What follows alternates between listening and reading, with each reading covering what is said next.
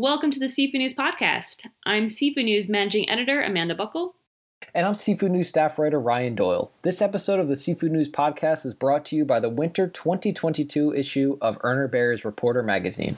The new issue is filled with can't miss content regarding rising prices, adding more pressure to markets. Keep an eye out for stories on how U.S. shrimp imports are in position to set another record and how crab quotas are slashed heading into 2022. Visit urnerbarry.com slash reporter to read a digital copy or to sign up to receive your free issue in the mail. So, not surprising, our top story involves Seafood Expo North America. this is uh, this is a lot of build up for you, Ryan, which I think is is pretty exciting. We're trying to get Ryan to go this year, um, and Ryan, I swear it's not as dramatic as, as all these news stories like that today. A, historic year, I think, Amanda. Seriously. So, Diversified Communications, they're the organizers of Seafood Expo North America. They want to clear the air about the upcoming March event. Um, so Liz Pliska, she's the group vice president of Diversified Communications, and Winter Cormont, he's uh, the event director of Diversified Communications. They sent a letter to the Seaview community to address some of these speculation and factually inaccurate stories. As everyone knows by now, a handful of companies began pulling out of the event at the beginning of January, but despite that, Diversified said that Seafood Expo North America is currently over 20,000 square feet of sold exhibit space. That figure represents 80% of the event's largest edition held. And of the canceled space, Diversified says that the majority comes from companies in countries facing long quarantine restrictions like China. The letter states that the vast majority of companies are still planning on exhibiting and that Diversified continues to receive new inquiries and contracts to exhibit. According to Diversified, they also have an impressive list of buyers pre registered to attend, including Albertsons, Amazon Fresh, Bloomin' Brands, Costco, Captain D's, Darden, McDonald's, Target, Whole Foods, and I know that was a long list, but believe it or not, there's much more. As for the concerns about safety, Diversified reiterated in their letter that protocols are in place in accordance with local public health mandates and CDC recommendations. Anyone entering the U.S. from another country must be fully vaccinated and have a negative test the day before they travel. The city of Boston has also implemented a Be Together plan, which requires that anyone entering the Boston Convention and Exhibition Center be vaccinated and wear a mask. And I just have to plug this here too. Uh, Seafood News founder John Sackton, he wrote a fantastic column last week titled "Is It Time to Rethink the Boston Seafood Show?"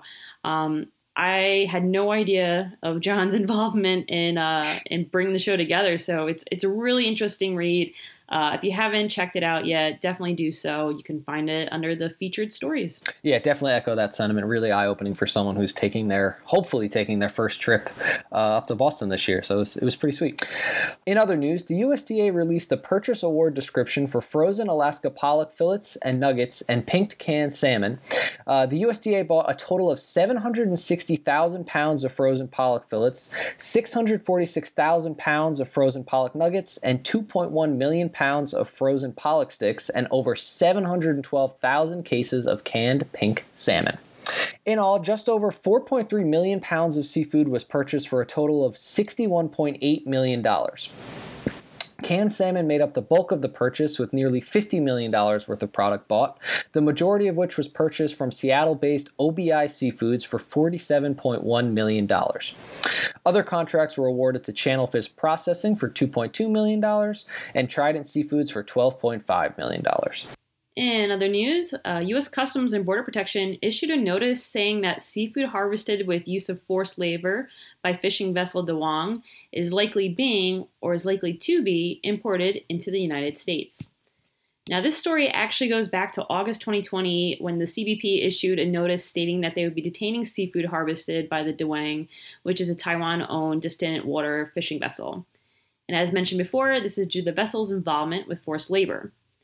Well, further investigation found that the seafood harvested by the fishing vessel, which is mainly tuna products, is still being imported into the US. As a result, CBP says that the port director may seize the covered merchandise and commence forfeiture proceedings unless the importer establishes by satisfactory evidence that the merchandise was not produced in any part with the use of prohibited labor specified in this finding. We've got another bad actor story here. A New York fisherman has been charged with conspiracy, fraud, and obstruction for overharvest of fish. Christopher Winkler, 61 of Montauk, New York, faces charges of one count of conspiracy to commit mail fraud, to obstruct the NOAA, uh, to obstruct NOAA through the falsification of fishing logs, and to unlawfully frustrate NOAA's efforts at regulating federal fisheries. Uh, Winkler was initially indicted in April 2021. The latest indictment alleges that from May 2014 and February 2017, Winkler, as captain of the fishing vessel New Age, went on at least 220 fishing trips where he caught fluke or black sea bass in excess of applicable, applicable trip limits. The DOJ said that during that period, the fish were sold at a pair of now defunct companies, the New Fulton Fish Market in the Bronx and a fish dealer in Montauk. According to court filings, the overages of fish included at least 200,000 pounds of fluke, and the overall overquota of fish of all the species was valued at at least 850,000 wholesale. Wow. Now, finally, let's talk about some fun stuff. I feel like that was a, a whole bit of a downer. um, got serious. yeah. Now, uh, you were in at the National Fisheries Institute's Global Seafood Market Conference, so I'm going to hit you with this question. Datassential conducted a study and asked people if they know how to prepare seafood.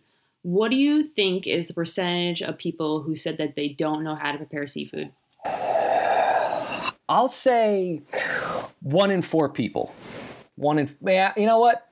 One third. One third. All right, well, the answer is 13% of people Okay, okay, I wasn't too far off. They couldn't that. do that, which I, I was I was really surprised. Um, but I mean, I guess everyone knows like when, when the world shut down, you know, people stocked up on supplies and stayed home and cooked. And while some people may have been afraid to cook seafood in the past, you know, they now had the time and tools to learn how to prepare it. Um, you know, online recipes and YouTube videos help people become more comfortable cooking dishes that they used to order at at restaurants.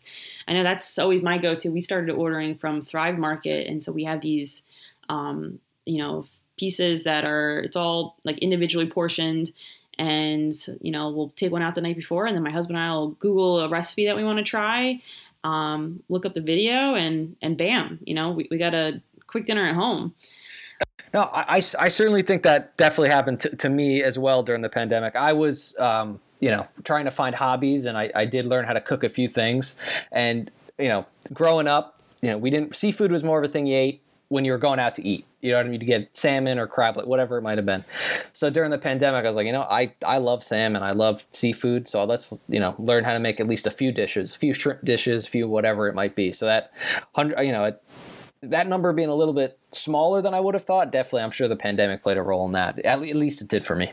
And it's like when you think about it too with the restaurants, I mean, a lot of restaurants slash their menus, and I mean, due to mm. supply, cost, or other issues, um, so you know, I, I, don't think really salmon and shrimp; those were like the big ones that that mm-hmm. you know weren't really cut. But somewhat like halibut for me, um, mm. it's it's generally hard to find in our area, and then you know people just weren't bringing it in. It's one of my favorite fish. I'm like, I'm I'm learning how to cook that bad boy at home. yeah, take it out of anyone else's hands but your own, right? According to Datassential, over a third of consumers are seeking to increase their consumption of seafood. Of course, restaurants may not be the best way for them to do that as menus shrank during COVID, as we just talked about. And Datassential reports that menus were reduced by 10.2%. Uh, and seafood was certainly a casualty on that front. Some items priced themselves off the menu, others fell victim to takeout packaging, but with all that said, seafood did have some wins at food service. Stir fried shrimp saw gains with a 23.8% one, uh, one year change.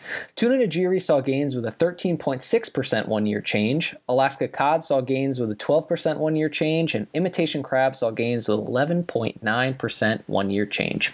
And based on the predicted growth over the next four years, there's a lot to be excited about. Pangasius basa swai is expected to see a 12% growth over the next four years, with the most pickup on the QSR and mid-scale front. Cod, which had a 12% penetration on menus this past year, is project- predicted to grow 14% over the next four years. Haddock, which, uh, haddock, which had a 3% penetration on menus, is predicted to grow 12%. And one of the big predicted winners in the next few years is our good friend, the Alaska pollock.